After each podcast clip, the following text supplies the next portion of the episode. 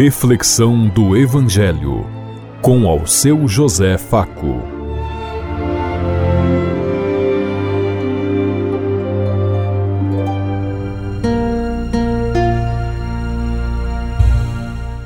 Paz e bem a todos os ouvintes da Rádio Construtiva e todas as emissoras em sintonia conosco e o povo que nos ouve. Queremos levar até você uma mensagem de amor através da palavra de Jesus Cristo, hoje no Evangelho de Lucas, capítulo 1, versículo 26 a 38. Terça-feira, 20 de dezembro de 2022. Que a graça e a paz de Deus Pai, Deus Filho, Deus e Espírito Santo vos ilumine nesse dia e seja uma boa notícia para todos.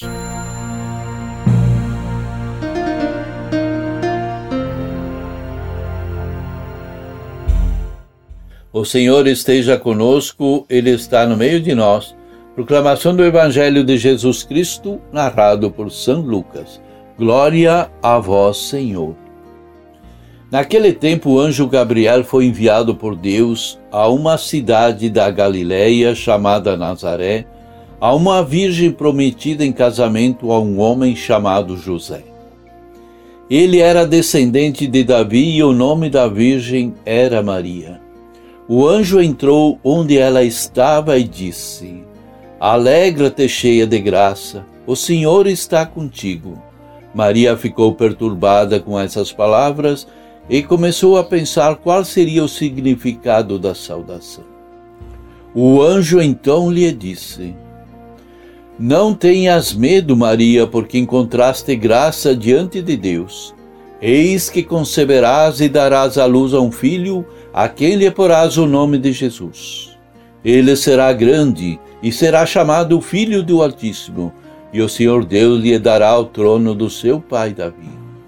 Ele reinará para sempre sobre os descendentes de Jacó, e o seu reino não terá fim. Maria perguntou ao anjo: Como acontecerá isso se eu não conheço homem algum? O anjo respondeu: o Espírito virá sobre ti e o poder do Altíssimo te cobrirá com sua sombra. Por isso o menino que vai nascer será chamado Santo, Filho de Deus. Também tua parenta, tua Isabel, tua parenta, concebeu um filho na velhice. Este já é o sexto mês daquela que era considerada estéril, porque para Deus nada é impossível.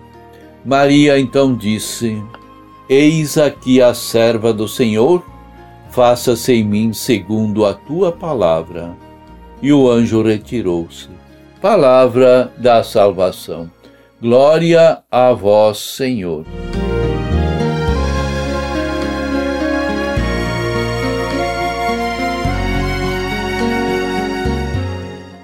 Foi no tempo que o anjo apareceu a Zacarias, a Maria, ele apareceu na sua casa.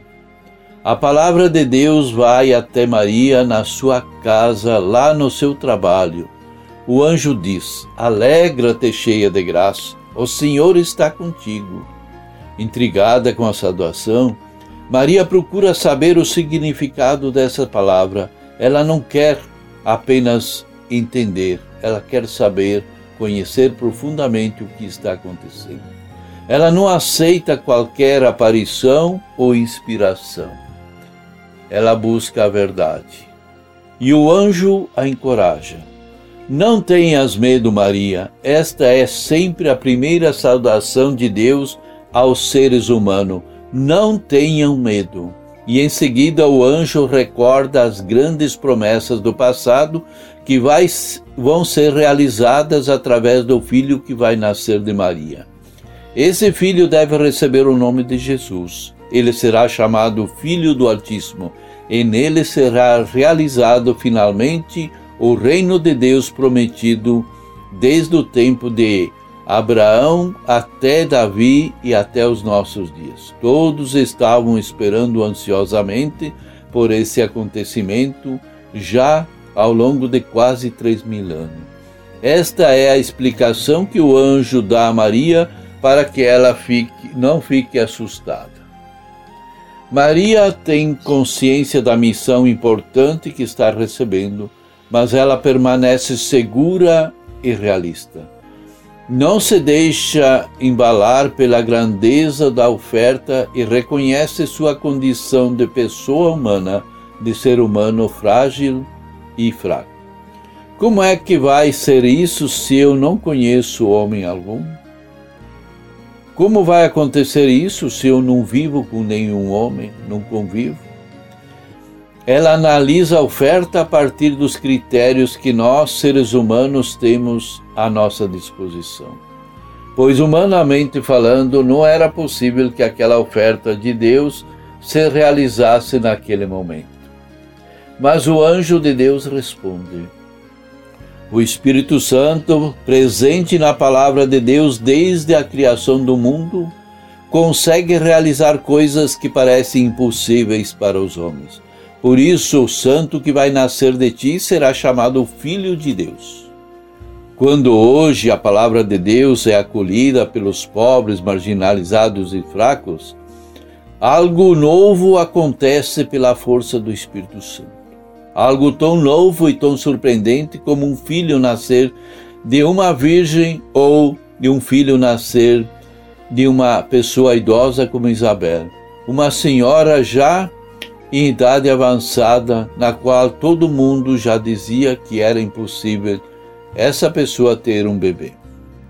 E o anjo acrescenta: E olhe, Maria, Isabel, tua prima, já está no sexto mês, aquela que é considerada estéril, sem condições de ter vida. A resposta do anjo clareia tudo para Maria. Ela se coloca a serviço de Deus e de seu povo e diz: Eis aqui a serva do Senhor, faça-se em mim segundo a tua palavra. Maria usa para si o título de serva, de servidora, empregada do Senhor. O título vem de Isaías, que apresenta a missão do povo não como um privilégio, mas sim como um serviço aos outros povos e às outras nações. Mas, mais tarde, Jesus proclama a Deus seu não e diz: Eu não vim para ser servido, mas para servir, para fazer a vontade do Pai. Nós acreditamos e vemos, e é verdade, Jesus aprendeu todas essas coisas com sua mãe, que foi sua grande mestra e guia nessa caminhada. Que nós também possamos ser e fazer a vontade de Deus. Que nós possamos nos colocar diante de Deus e dizer: Eis aqui o servo, eis aqui a serva do Senhor, às suas ordens para o cumprimento do projeto de Deus Pai.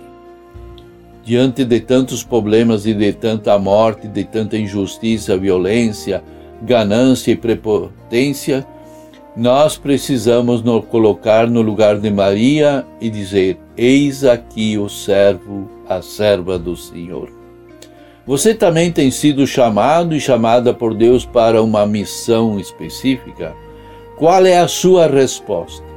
Você sabe para parar e escutar, meditar, dialogar com Deus, assumir as suas promessas e confidências e fazer a vontade do Pai? Você, se você fosse Maria, qual teria sido a sua atitude diante do anjo Gabriel? Pensemos em tudo isso enquanto eu lhes digo. Até amanhã, se Deus quiser. Amém.